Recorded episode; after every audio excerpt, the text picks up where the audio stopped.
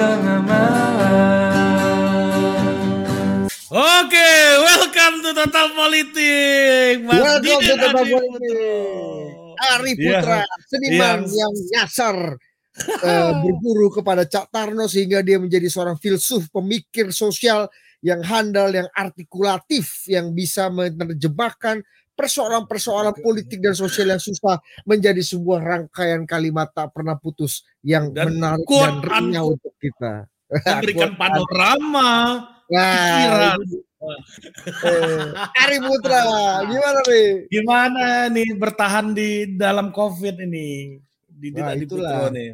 Covid ini emang kalau boleh dibilang Apa pembukaan lu kemarin? Pembukaan lu kemarin bau kentut itu gimana kemarin? Coba diulangi lagi. Bau lah. kentut itu adalah sebuah berkah untuk gua pertama kali dalam dunia ini bahwa ketika jadi kalau ada temanmu atau istrimu atau suamimu yang suka pagi-pagi atau tengah malam kentut dan kau marah dan kau murka janganlah sayangilah dia belailah kepalanya ciumlah keningnya ketika orang yang kau sayangi itu kentut karena kentut itu adalah berkah. Karena saya selama lima hari tidak bisa mencium bau kentut. Bahkan bau kentut tidak bisa mencium bau apa-apa. Ini Budi Adi Putro udah agak-agak penyair. Kalau kata penyair Henry Satrio ke gua kemarin, penyair penyair Ya. honoris causa ya? Iya penyair honoris causa gitu. Dia bilang dia WA gua ternyata susah menjadi seniman. Nah, makanya orang jadi politisi semua ya betul hari ini Padahal- kita sudah kedatangan nih Mbak eh, Didit Mas Didit seorang Siapa, siapa, politisi politisi kum pemikir kum dukun kum, Kum pemain statistik. Statistician eh, statistician.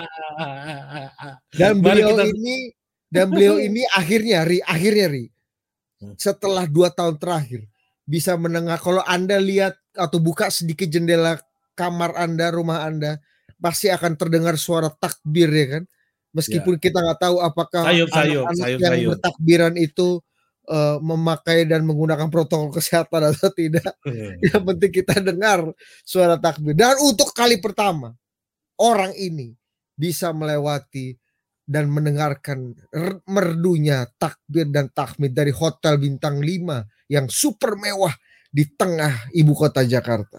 di jantung ibu kota Di jantung Mall Ambassador. Mari kita sambit.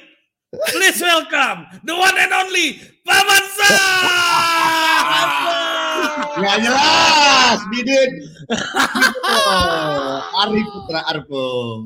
Mantap. Paman. Eh, Paman kok nggak di basement lagi, Paman? Aduh. Berbeda backgroundnya. Ini di Walgreens nih. Ini Walgreens atau Walmart? Ini ini apa namanya background ini bos, backdrop, backdrop, backdrop. Ini efek ya apa namanya eh, Efek. green screen ya. Green screen, green screen. Iya, Green screen. real sekali green screen Anda ya. Real sekali green screennya. Tapi pertanyaan gua paman, di Ya. rumah gua dan rumah Ari jelas kita kan di tengah perkampungan padat Jakarta kan.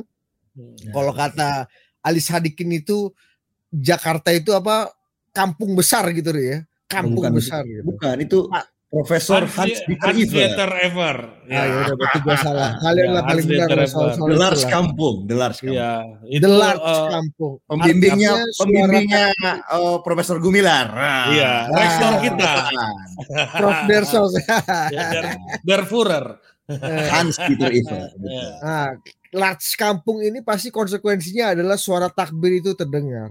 Yes. Bagaimana dengan di hotel bintang 5 super mewah tempat Raja Salman leyeh-leyeh dan tidur nyenyak Ya. selama ada di Jakarta yang saat ini paman Gila. kembali. Gila, gila, gila, kompor, kompor. Bos, kompor. ini lagi di ini backdrop ini bro backdrop.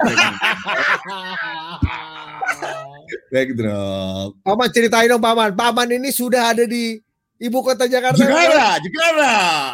Ya. Jakarta. Jakarta. Welcome to Jakarta. Paman sudah ada di Jakarta namun sesuai sebagai warga negara yang baik ya kan. Meskipun warga diaspora yang eh, apa namanya biasa mengikuti peraturan di Amerika Serikat, paman sebagai warga negara Indonesia baik harus ikut peraturan Bukan apa begitu, Bos. namanya eh, Bukan gitu, eh, Bos. negara Republik Seandainya Indonesia. ya. paman sendiri, mungkin paman tergoda mau melanggar peraturan. Tapi bos, karena paman bersama Bibi Sab dan anak-anak, paman tidak berani langgar-langgar peraturan.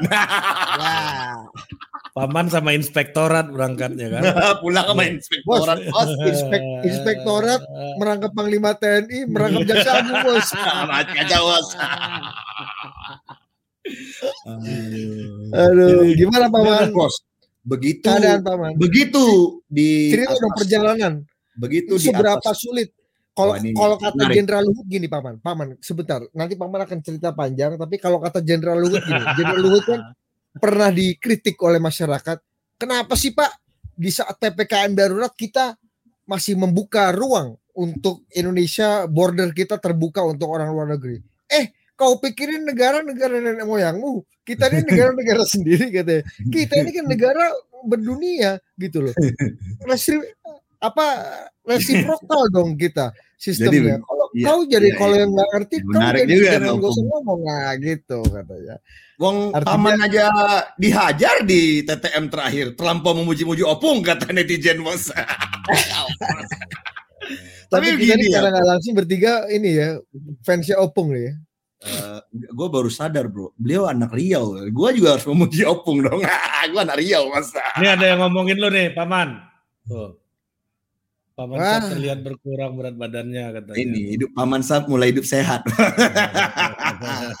Dan paman Sap mulai menegur Ari Putra yang overweight. Wah. Nah, ah, gimana gimana Paman gimana? Ibarat paman Sap Deddy Corbuzier, Ari Putra, ma, pa- eh, Papa Igun. Kampret lo. Gua remove lo nih. eh, gue gue kasih Ri. lu, jangan lima, jangan lima juta, seratus juta aja. Gimana? Seratus juta tantangan. Ri, pilihan lu dua Ri. Papa Igun atau Nazar KDI itu aja. Jangan dong. Itu karena sayang, kan karena sayang. Nanti kita bisa undang juga nih temen ini biasa. Lu tahu Paman nggak bini gua bilang gua mirip siapa? Apa? Erlangga Hartarto. Bener juga. Ampun. Pas lewat di jalan kok mirip kamu. kan banyak Oke. banget baliho Jadi pertanyaan tadi dari Didit, ya sederhana ya. Ini kebetulan Ah, Iya iya iya. Ya paman ini udah sampai di Jakarta. Ini udah hari ketiga karantina karena menurut peraturan Menteri Kesehatan eh, warga negara Indonesia yang kembali ke tanah air eh, itu diwajibkan dan juga warga negara asing itu diwajibkan melakukan karantina mandiri selama 8 hari. Nah tapi yang menarik ini kalau kita akhirnya gini dit, gue melihat eh, istilahnya ini aja science science based policy aja. Jadi mungkin opung jawabannya agak eh, apa namanya mungkin dianggap terlampau keras dengan stylenya opung. Tapi mungkin menurut gua science aja sampai gua eh, berpikir-pikir juga ya. Jadi pertama harus karantina 8 hari.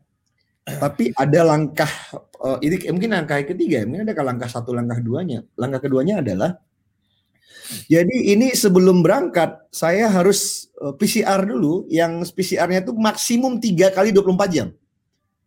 Jadi sebelum kita boarding di Amerika, kita dan sampai nanti di, di Indonesia, jadi sampai di Jakarta itu itu maksimum 3 kali 24 jam. Jadi kalau PCR-nya tidak kurang dari 3 kali 24 jam kita nggak bisa diterima.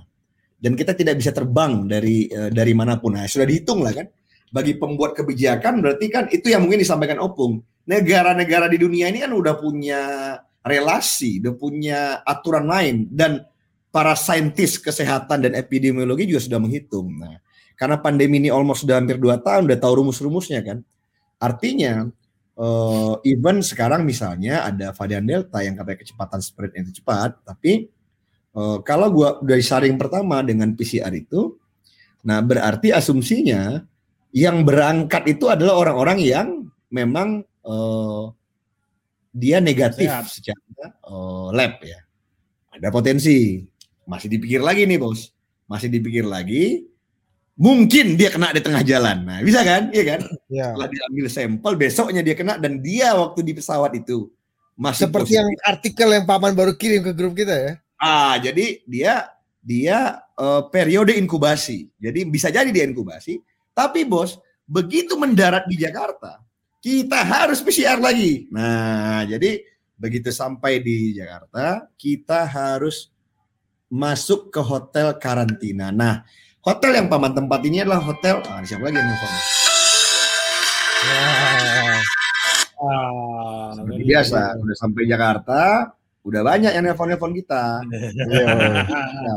Tapi ringtone-nya terlalu katro paman. Coba diganti yang Iya, lebih diganti yang lebih milenial. ya lebih tiktokers lah, lebih Iya. tiktokers gitu dong paman. Bentar, Eh, bentar. kemarin tahu nggak lo di acara kemarin gua agak kaget loh. Eh, apa namanya? Eh, Didit menjelaskan ini loh paman, menjelaskan Baik. soal politik politik Timor Leste. Oh, karena sederhana kan, Bos. Akhirnya lu baru Iya. sadar bahwa kenapa Didit keren karena dia punya informasi orang dalam, Bos. Iya, ini orang dalamnya nih. Bos. dia punya Nih nih nih, ini orangnya nih.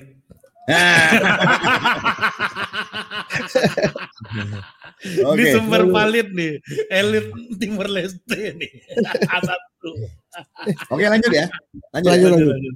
Jadi eh, jadi begitu sampai di sini kita harus karantina 8 hari, 8 hari, Bro ya. Jadi 8 hari.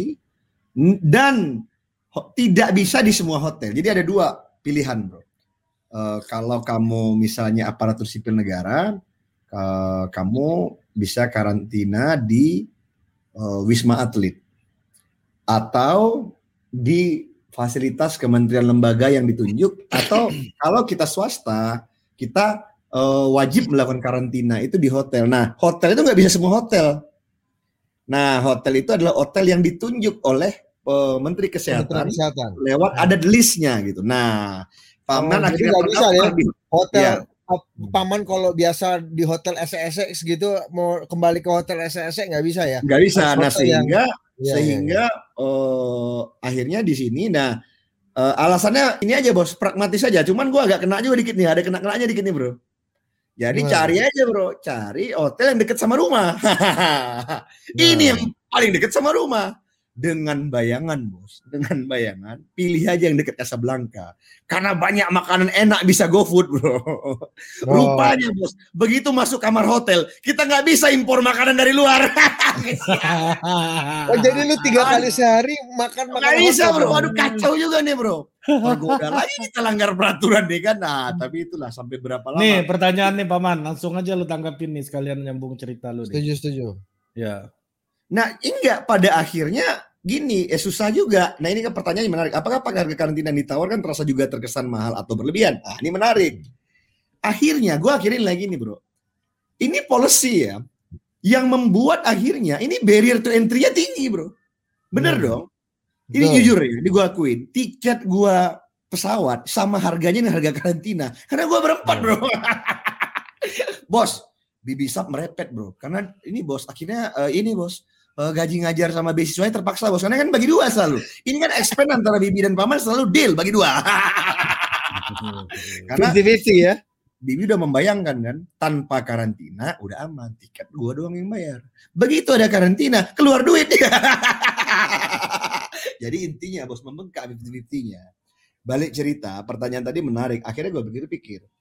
Jujur, ini harganya hampir sama bro. Kalau dihitung biaya tiketnya dari Jakarta sampai ke sini dengan biaya karantina sama. Karena lu hitung aja bos, ini 8 malam mau nginap di hotel ini. Lu kali aja semalam berapa harganya bro. 8 Cuma- malam dan lebih mahal dari biasanya karena lu Oh, dapat enggak, sebenarnya lebih murah. dapat makan Lebih juga enggak? Lebih Tiga murah. kali sehari. makannya tiga kali sehari, laundry 40 ha- 40 piece gratis, kemudian dua kali PCR test, dua kali PCR test. Nah, cuman Satu tadinya, orang bro, eh, kalau Anda berempat berapa kamar paman? Yang diwajibkan. ya kan gua ke ini ya, kak, gua sama anak-anak kan, jadi kamar anak lah satu kan. Cuman gua pilih nih ada connecting door-nya. Nah, cuman bagus nih bro, ya gua beruntung. Gua pesan itu kamar yang paling murah, dikasih gua presiden eh, bukan bukan suite yang yang agak mahal. Gua bilang saya nggak minta harga ini, nggak apa-apa pak, nggak ada yang juga yang nginap di hotel ini pak. Jadi gitu bro. Ya kan gua ada pilihan-pilihan. Alhamdulillah ya. Apa? Alhamdulillah dong berarti ya. Iya, iya, iya itu akhirnya gue dikasih kamar yang agak bagus. Ih, gede banget kamarnya. Saya nggak pesan yang ini, enggak pak ini tetap pak ini karena kenapa? Ya enggak, ini nggak ada juga pak, cuman bapak do ya. Akhirnya almost yang nginap sih yang karantina karantina aja bro. Tuh paman, ada komen tuh paman. Ah, jadi Dan apa dia biasa tuh bilang tuh. Iya nggak bisa juga, nggak bisa juga minta Nggak makan bisa. kan nggak boleh Cuma masuk. Budi Adiputro, Budi Adiputro yang bisa menikmati makcia sekarang ini. Nah, karena Nah, dia iya, tinggalnya di iya. bawahnya ada maci ya bos. Nah, jadi gitu bos. Jadi itu, nah cuma gue mikir, balik lagi ya. Oh ini barrier to entry-nya besar kan. Nah sehingga sehingga benar-benar orang yang mau pulang ke Indonesia bos, kalau benar-benar nggak apa namanya, kalau tidak benar-benar apa namanya, tidak benar-benar Urgent dan penting. berjalan, ya. ya, tentu dia akan memikirkan ulang. Nah situasi aman agak kangen berbeda. sama tanah air gitu ya. Nah, situasinya gini, Bos. Tiket ini udah open setahun yang lalu, Bro. ini lucu nih. Gue gue sih malah kama juga, Bro.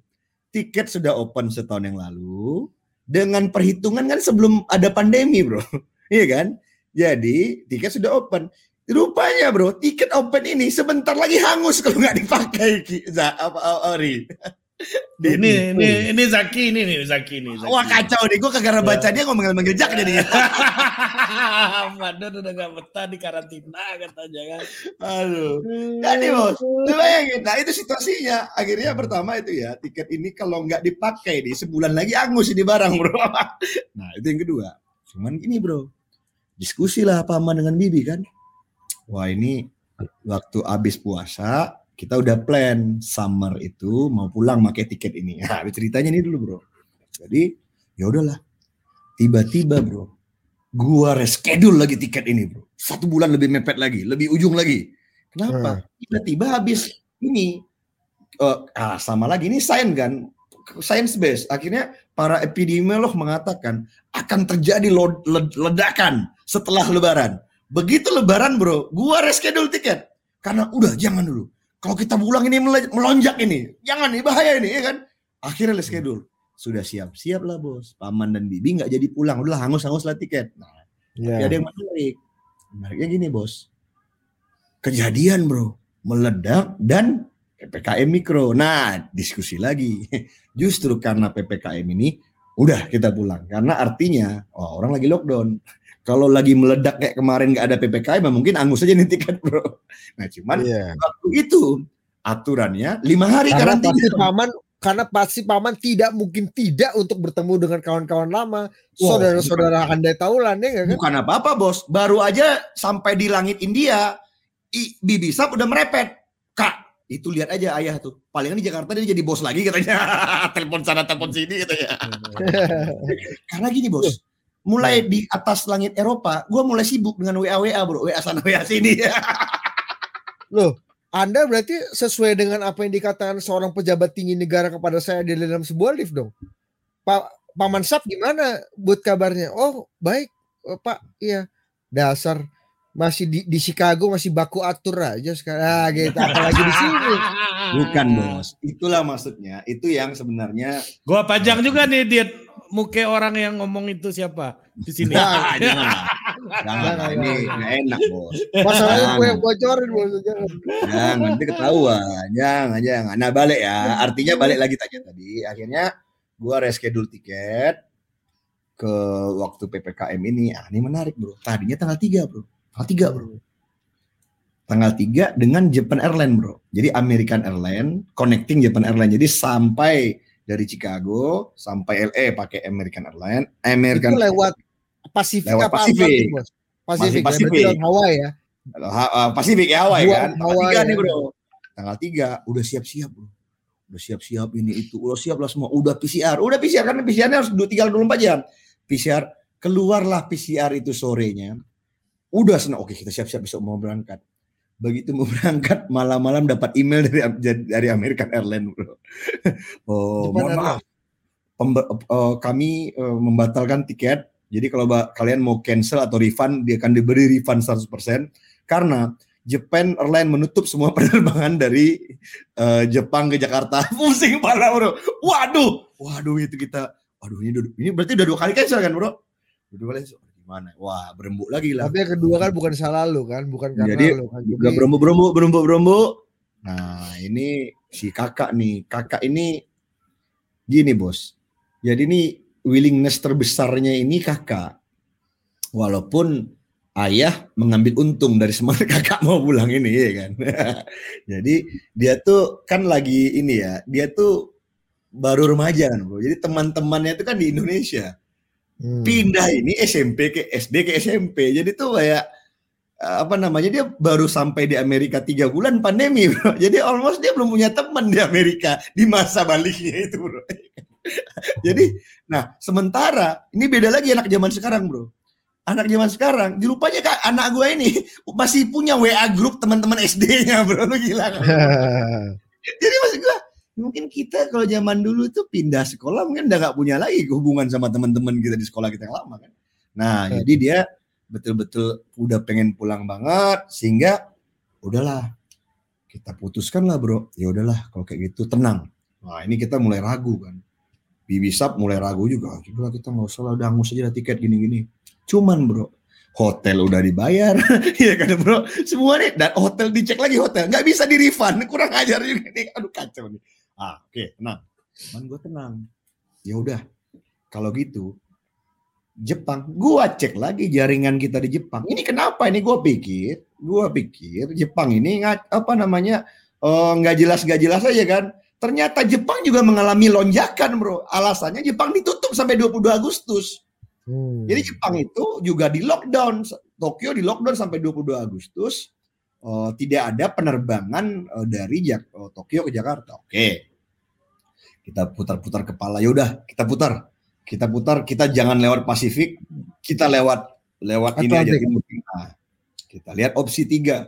Satu Turkish Airlines, satu eh, eh, eh, yang kedua Emirates, yang ketiga Etihad kita pilihlah yang paling murah harganya Etihad.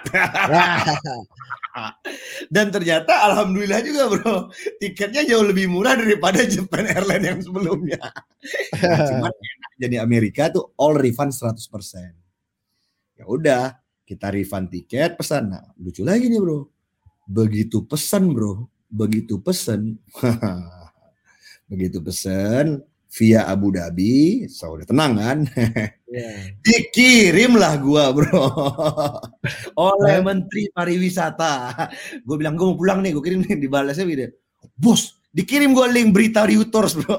Abu Dhabi, pokoknya Uni Emirat Arab ngeban penerbangan Indonesia. Mati lah gue ya kan.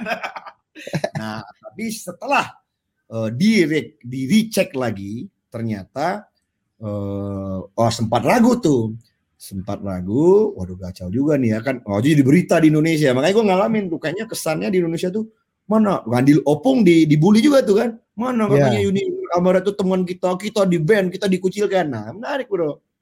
Ternyata bro, nggak gitu bro. jadi kalau transit boleh bro.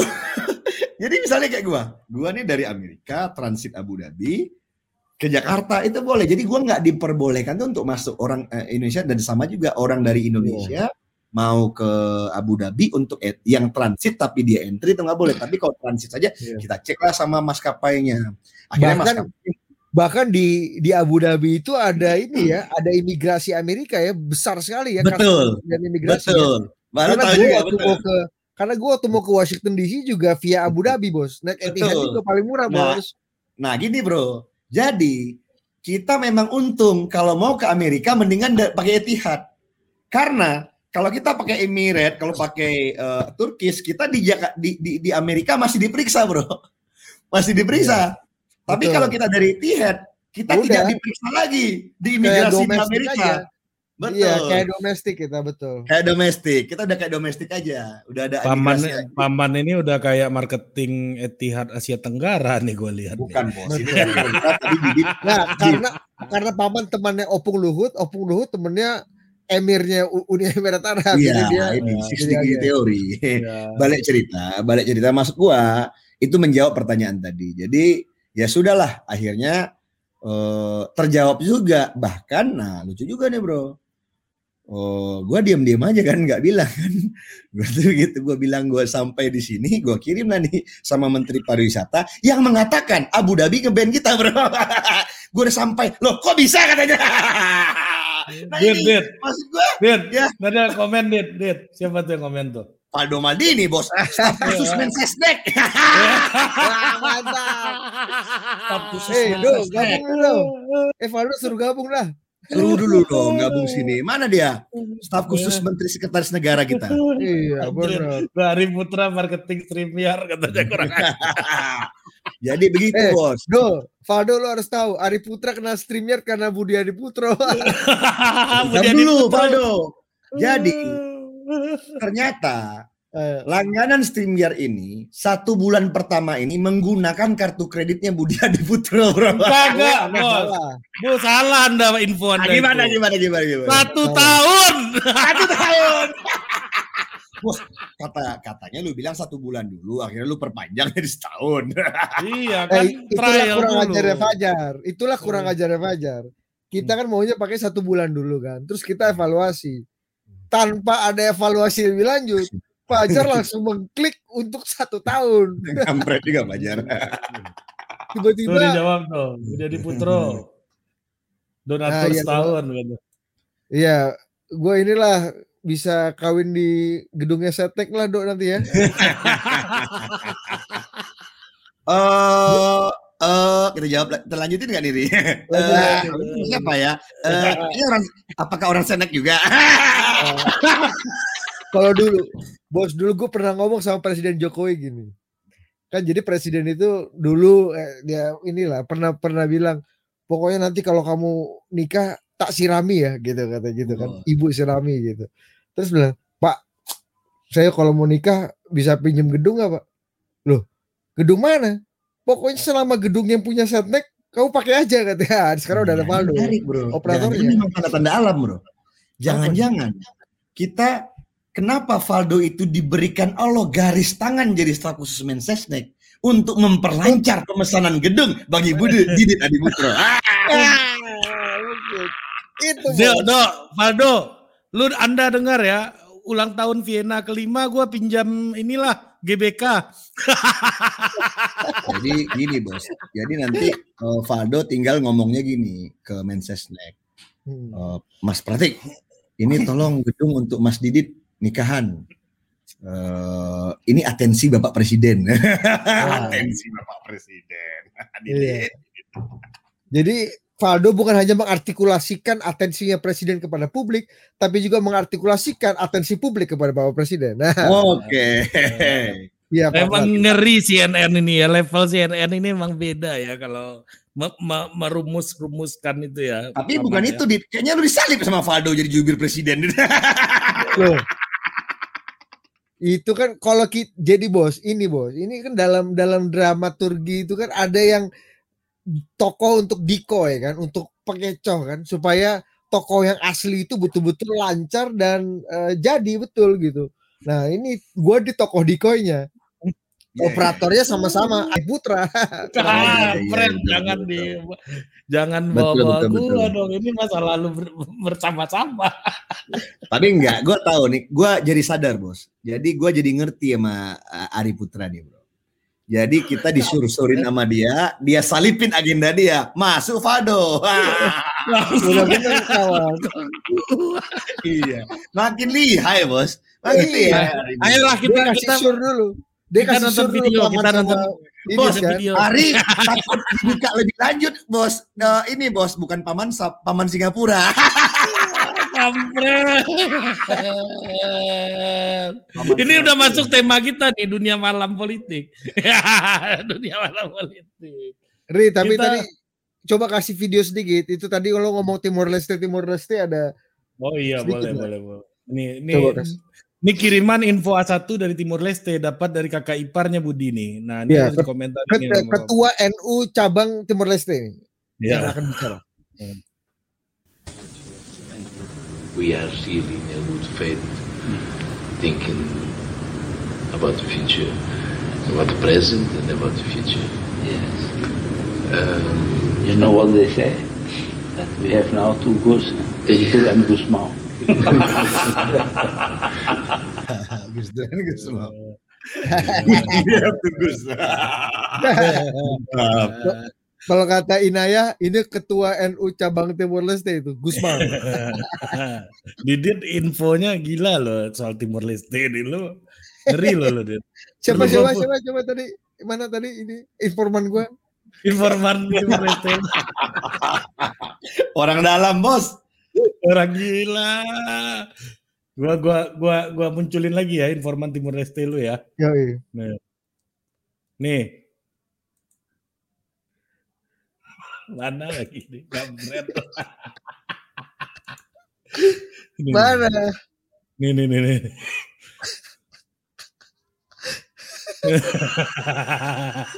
Abang Raul. Eh tapi Bang Raul ini salah satu orang yang selamat dari tragedi Santa Cruz tahun 91.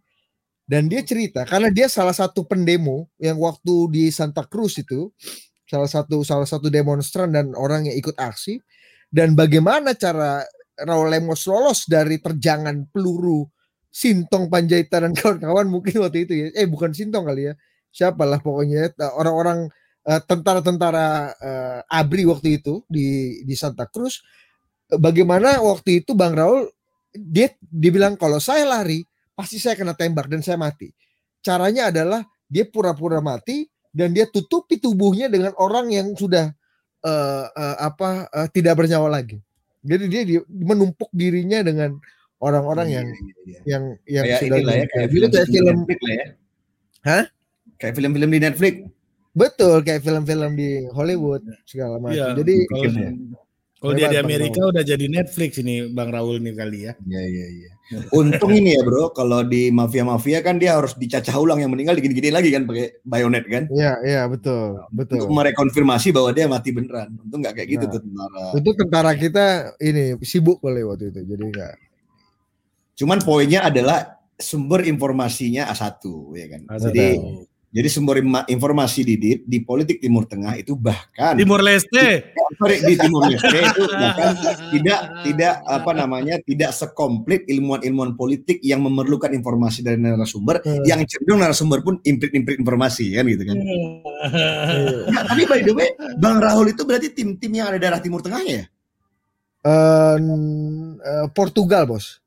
Oh Portugal ya. Oh iya, iya. kan ada Portugal. juga tuh yang daerah-daerah Eh, Timur Tengah. Yang ada Timur Tengahnya itu eh, mantan mantannya beliau, ha, mantannya beliau. Iya, karena kan Alkatiri gitu kan Timur Tengah kan? Kan Alkatiri. Iya, tapi kalau Ya. Bang kalau Bang Raul memang eh, eh, eh, da- orang eh, keturunan Portugis, Iya, oh, yang Portugis Portugis. dan Timor ya. Orang Ya sama Porto, kayak Porto, Porto, katanya kayak kan. apa Porto. namanya? Ya saudara-saudara kita yang di Papua gitu ada yang dari Arab tuh ada juga kan? Ya, kayak Mamat tuh, Mamat Al-Katiri tuh. Ya, Muhammad Al-Katiri ya betul. Dan Temannya dan, Didit tuh. dan Bang Raul itu dekat sekali dengan Sanana Gusmao dengan ya Maria Al-Katiri karena memang dulu menjadi bagian dari eh, pejuang kan waktu itu. Iya kata gua ini bos kayak ini eh ya joknya lah. Kalau Soekarno deket sama punya pengusaha muda yang deket dengan dia, namanya Dasak Musin kan. Ya. Jadi kalau Soekarno tuh kan nggak punya duit, dompetnya nggak ada isi duit ya kan. Cuman dia kalau mau ke mana-mana gitu, ada lukisan bagus, ada galeri-galeri di luar negeri mana-mana. Nah Dasat ini ikut terus nih kan. Nah, Sasat, ambil Sat. Sasat, ambil Sat. Nah, Dasat yang bayarin. Nah kira-kira Rahul tuh Dasat musimnya lah ya kan. Kira-kira begitu. Oke, Jadi selalu Kepala negara kepala negara itu punya anak-anak muda pengusaha yang dia seneng anak muda itu ada dekat dia. Pak SBY punya Pak CT. Pak Iya Harto kan? dulu ada siapa? Pak Ada Harto agak banyak bro, agak banyak dia. Iya kan? Yang mungkin tumbuh bersama Pak Harto Om Lim ya. Kan tumbuh bersama tuh ya kan? Tumbuh yang bersama yang lah. yang mungkin lebih muda dari dia yang seperti anda bilang itu mungkin ini kali ya Setiawan Jodi kali ya Ya, eh, cuman itu udah udah generasi kedua kan?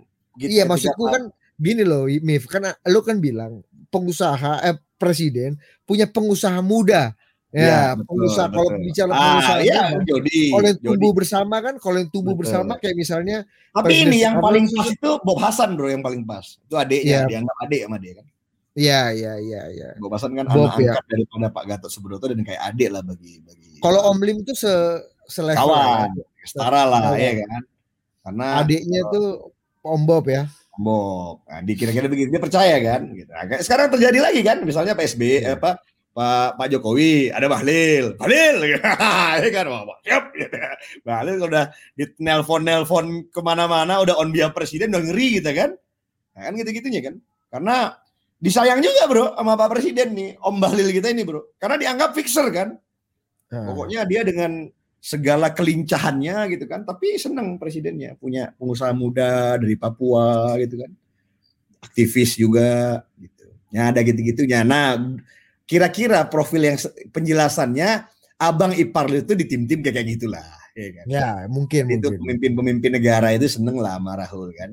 Yang berhasil pula menikahi diva negara penjajah. Ini kan ibarat ibarat kayak kita bos punya pengusaha muda nak eh, ngawinin diva di Belanda bro ah, itu Bro, kan ini Lain, seperti Bung, Bung Karno menikahi Naoko Namoto. Wah. kalau itu masih gesa bro Nakonemo tuh masih desa gesa bukan diva bro Diva. istilahnya kalau lu. ini kan LC LC lah bro iya kan nah Kurang ajar. Eh, Iya, bro. negara itu kampret monyet lu. Eh, bukan bro kalau geisha enggak bro itu kan diakui saya ini geisha geisha itu kan menari tapi penghibur kan? Dia kan menemani menari dan menyanyi kan? Makanya dia film nonton film geisha lah bro. Dia udah latih jalan nyanyi kemudian nah, kira-kira begitu. Nah beda menurut saya eh, sepupu anda itu bukan menikahi geisha bro tapi diva bro. Ah, kan gini bro. Jadi betapa bangganya orang tim-tim kepada abang anda ini kan? Kita nggak lihat bagaimana drama pernikahannya. Yang penting menikahi diva negara penjajah bro. Ah, ini kalau kayak Didit bro. Didit berhasil menikahi diva dari Belanda bro. Gitu kan? Siapalah penjajah di Belanda itu ada diva topnya atau seperti Pangeran Philips menikahi Queen Elizabeth kali dulu ya. Ah, Nggak itu- juga itulah. mungkin bukan gitu bukan gitu. Gini gini mungkin. Politisi pengusaha muda di Malaysia menikahi Adele bro. Di Inggris. Adele lah bro. Iya iya betul. kira-kira begitu bangga juga orang Malaysia kalau itu terjadi. Betul. betul. Ini gimana nih paman? Jadi Ya, lanjut cerita Kita Seperti nih? Kita biasa, ini TTM, mohon maaf kalau kali ini agak melantur, Hmm. karena ini memenuhi permintaan para Mas Topo yang mengatakan sudah lama tidak paman tidak mendongeng. Jadi Iya. dan juga Ya, ada lah. permintaan, ada permintaan ada- dari Mas Didit bahwa TTM ini tidak boleh lebih dari satu jam karena Mas Didit kan masih dalam keadaan eh, isolasi mandiri. Ya, Jadi, ya. ya. Kan Jadi mohon Buat- maaf kalau ini tidak begitu mendalam dan hanya mendengar cerita dongeng-dongeng paman nih, aja. Nih, Tapi nih, nih, faktanya- ada- gua, pancing sama nih? pertanyaan ini nih, nih. Paman Sap setelah balik ke Indonesia dan ngerasain berapa hari di Indonesia gimana perbedaan flight coronanya Indonesia sama US. The truth, Paman. Anda ini Kalau gimana begitu. sepeda balap? putar dulu IG-nya Kawendra. Nah, kita Iya. putar dulu IG-nya Kawendra. Kawe bagus juga bikin IG itu. Ya, Wih, apa? siapa tuh yang ngambil-ngambil gambar video itu bagus banget tuh, presisi banget tuh. Sering ngeblur. Ini mana nih? Anda Wah, ini belum download Ari Putra. Kacau juga Ya, Anda. Kacau juga Anda ini. Coba Valdo Maldini ini colong dipertimbangkan lagi nih. Ari Putra ini dalam Tapi gini, Bos. keputusan. Yang paling happy Valdo jadi staf khusus ini eh, Ari Putra, Bos. Gua. eh paman. Iya dong. Jadi kita ini Iya diolah-olah paman, Di- dibuat Iya. sur-sur kan, Budha Diputro dibuat sur, paman dibuat yakin betul kan akan Budha Diputro kan, Iya. A- apa ambisinya itu paman itu kan, sampai akhirnya Ari Putra nih cari jalan tengah kawan, ya kan? Iya. kalau masih- Jadi kita gini bos, berarti kita dengan Ari ini tidak bisa kita seterbuka biasanya, bro. Nah. Jadi kita tidak bisa memberi ide untuk operasi politik itu kepada Ari karena bagi dia dia seperti Pak Arto zaman tahun 65 jadi. Jadi dia kumpulkan informasi dari berbagai pihak yang mau bergerak di saat yang tepat dia melangkah dengan kekuatannya sendiri. Ya, ada mau Atau atau Pak atau Ari Putra ini menganggap kita sebagai Pak Arto dia menganggap kita hanya seperti Kemal Idris, Nasution Betul. dan Pak Darsono. Betul, Ya betul bro. Jadi kan kita Jadi, tadinya Pak- misi kita menjadikan lu nih juru bicara presiden, ya kan? Nah, Fraksi kan, bang bung bang bung. Nah Ari mendengar nih, tapi dia mulai Hmm. mengolah. Kalau Didit di sana, gua nggak bisa berperan lebih. Oh kenapa nggak Iya. Valdo aja? Operasi dia kan. Ternyata bro, Ya, ternyata bro. karena kalau yang mewujudkan ini kan, menarik bro. Yang mewujudkan Valdo jadi staf sus itu adalah orang yang bertemu dengan lu, Dit. Di The Suspect itu. Kacau bro. Waduh, jadi sampai juga gue ceritanya denger, denger, eh, mantap juga nih cerita. Jadi gue mulai suspek sama Ari Putra bro. Hati-hati jadi gini bos. Kalau Didit yang jadi, ah pasti paman paling berpengaruh nanti kan. Iya, Untuk iya kan? si paman terus ya kan. Baku Iya. atur kan paman Baku kan. atur, ya kan? Iya. begitu. Makanya dia depan kita dia diam-diam. Dia dan dia tampak tidak begitu semangat bro. Dengan keinginan kita menjadikan dia jadi bicara presiden. Ternyata bro dia punya calon lain namanya Valdo Maldini bro. Udah kebaca bro. Udah lah. rusak, rusak. Ini Kawendra udah nih, nih, nih. Gua puterin Kawendra tapi nih. kita nggak baper juga. Santai aja. Second dose Cool shade stunner, yeah, owe it all to my mother. Hot like summer, yeah, I'm making you sweat like that. Break it down. Ya ya guys. Wah itu harus dipercepat itu dari tadi. Closer.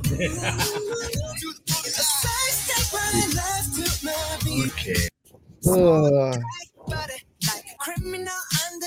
itu dua ponakan kesayangan kita, Maha dan Jingga. Juga, iya. Nah, nah, gimana? Tol- Tolong dijelaskan ini paman udah. Nah, kita men- itu bridging lah, bridging.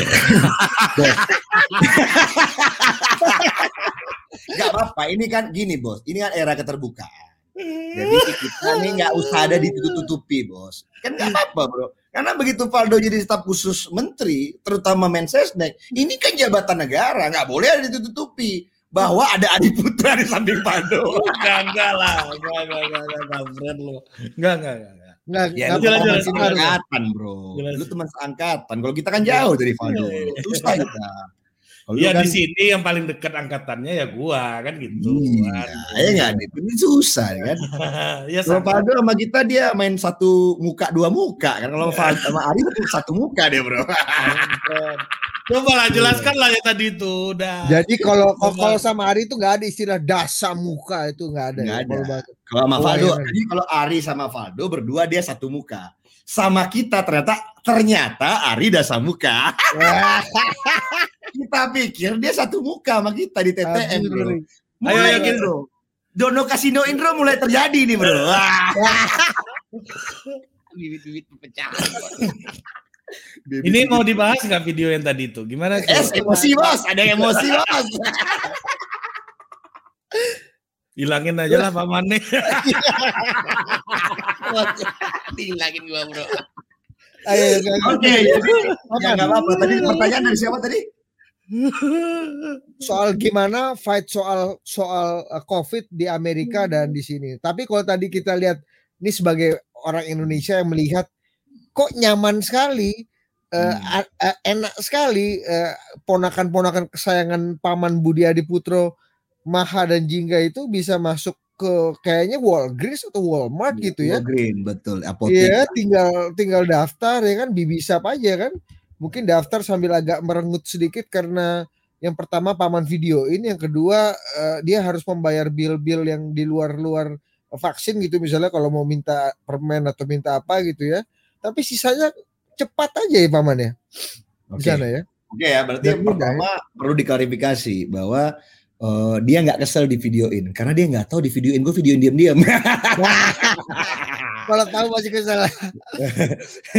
ya, yang kedua eh dia nggak kesel bayar-bayar lain di luar vaksin karena masih tetap gue yang bayar kalau beli permen. karena dia udah bayar sewa rumah bos. Ya, tapi balik, poinnya adalah yang nggak tahu ya Amerika juga mengalami situasi sulit.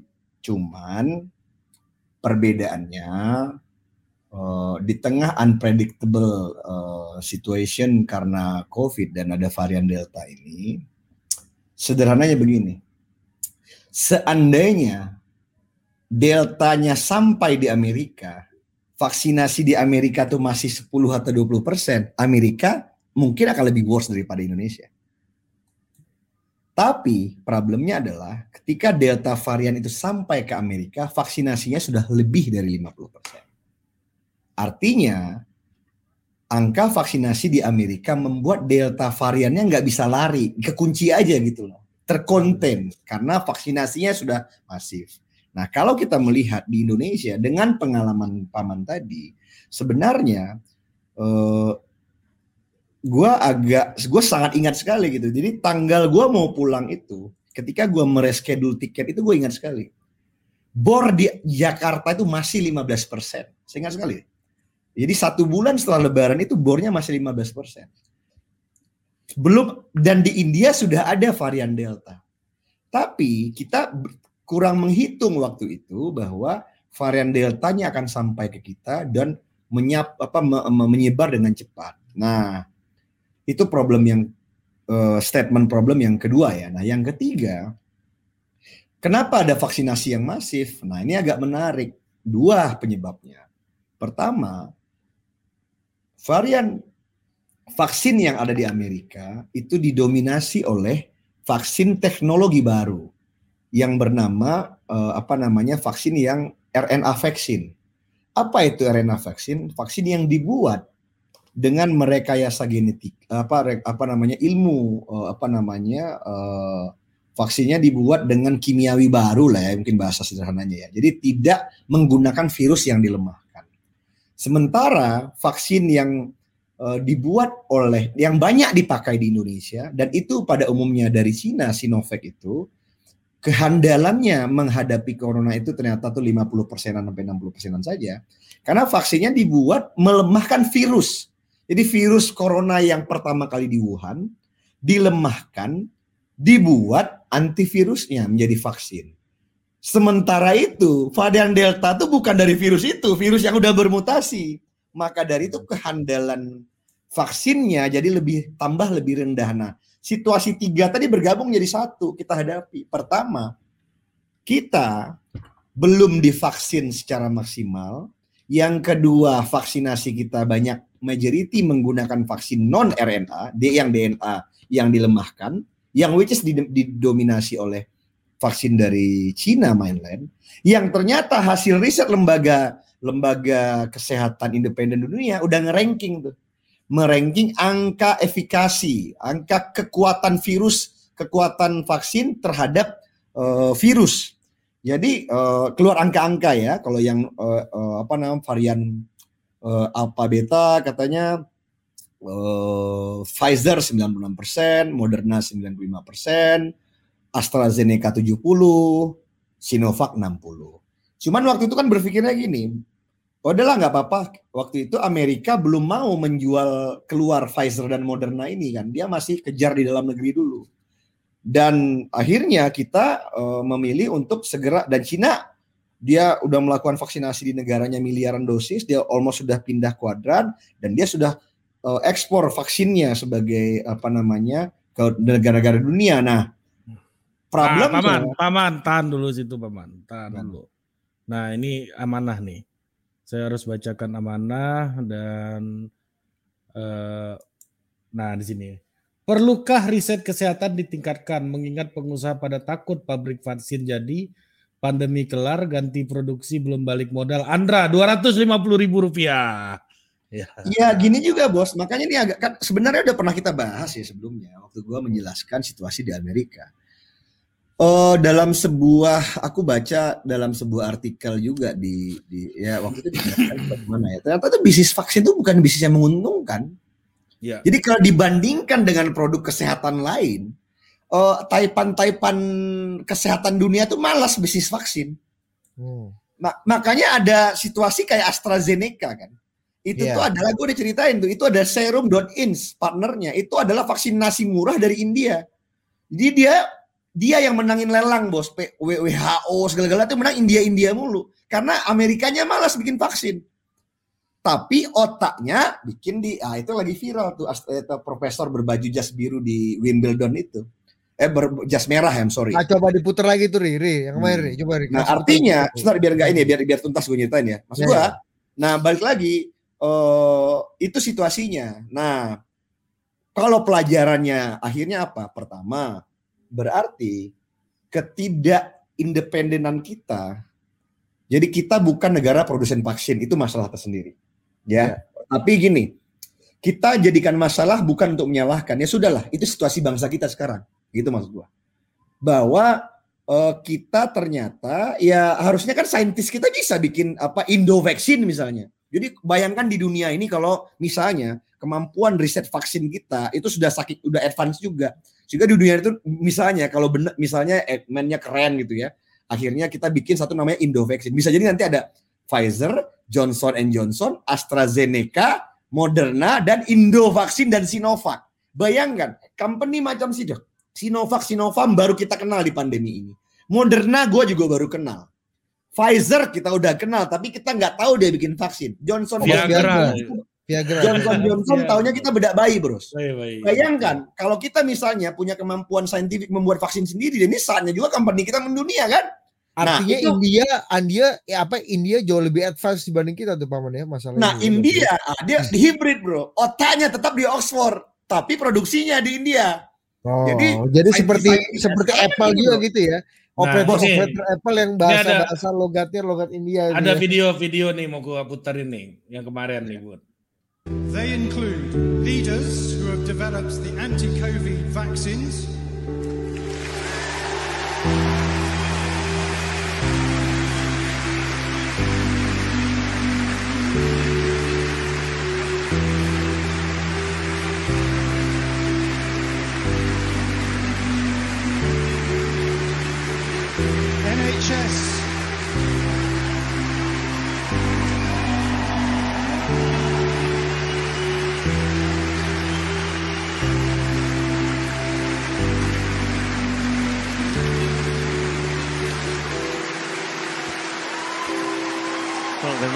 court.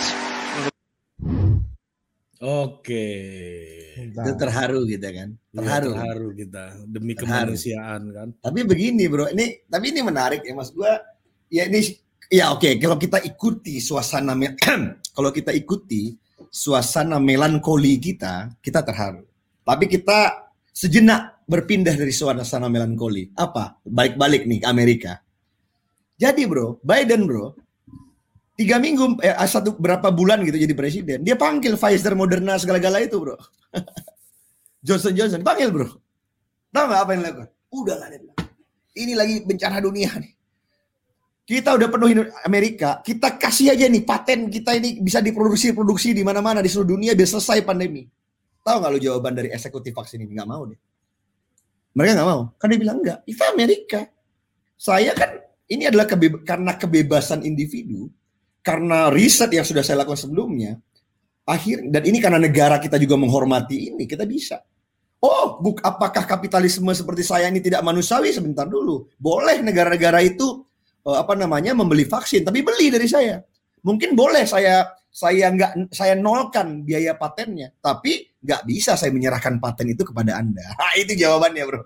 Akhirnya titik tengah daripada Biden dengan para va- pemenang vaksinator di Amerika ini company-company itu adalah mereka nggak mau menyerahkan right-nya sehingga itu bisa diproduksi di mana-mana, tapi dia hanya akan kirimin-kirimin aja. Nah, sebenarnya itu udah kejadian, bro. Pokoknya sebelum gue berangkat itu seal tanda tangan. Sebenarnya bentar lagi Indonesia dapat Pfizer 50 juta dibayar sama kita.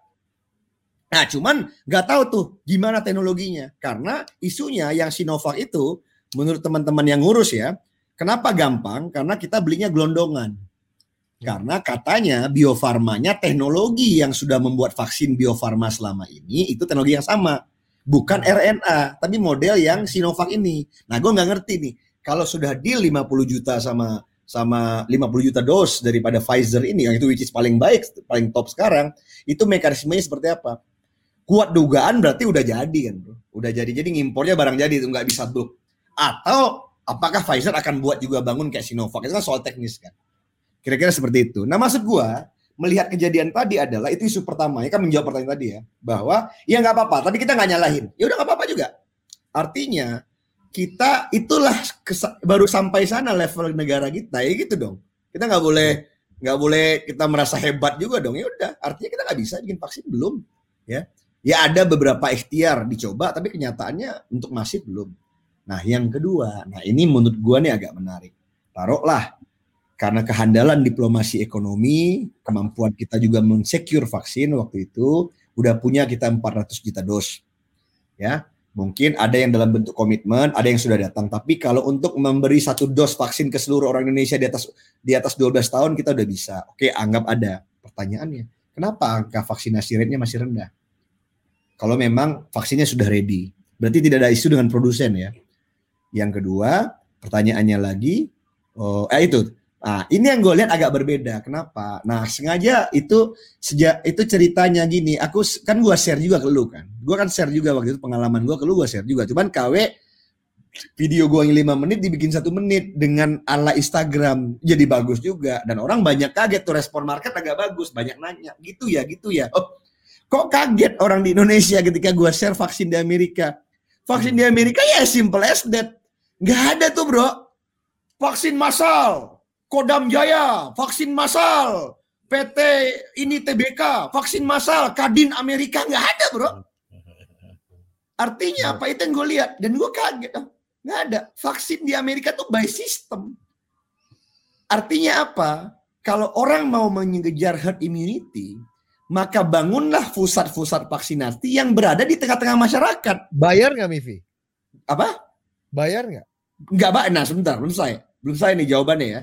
Artinya, nah apa yang ada di tengah-tengah masyarakat di Amerika sistem kesehatannya orang punya dokter pribadi, orang punya klinik-klinik langganan, Family Dan- doctor ya. orang Family punya doctor ya, apotek-apotek yang berada. Nah, Amerika ini kan negara dengan konsumen apa-apa obat, apa-apa obat, Bro.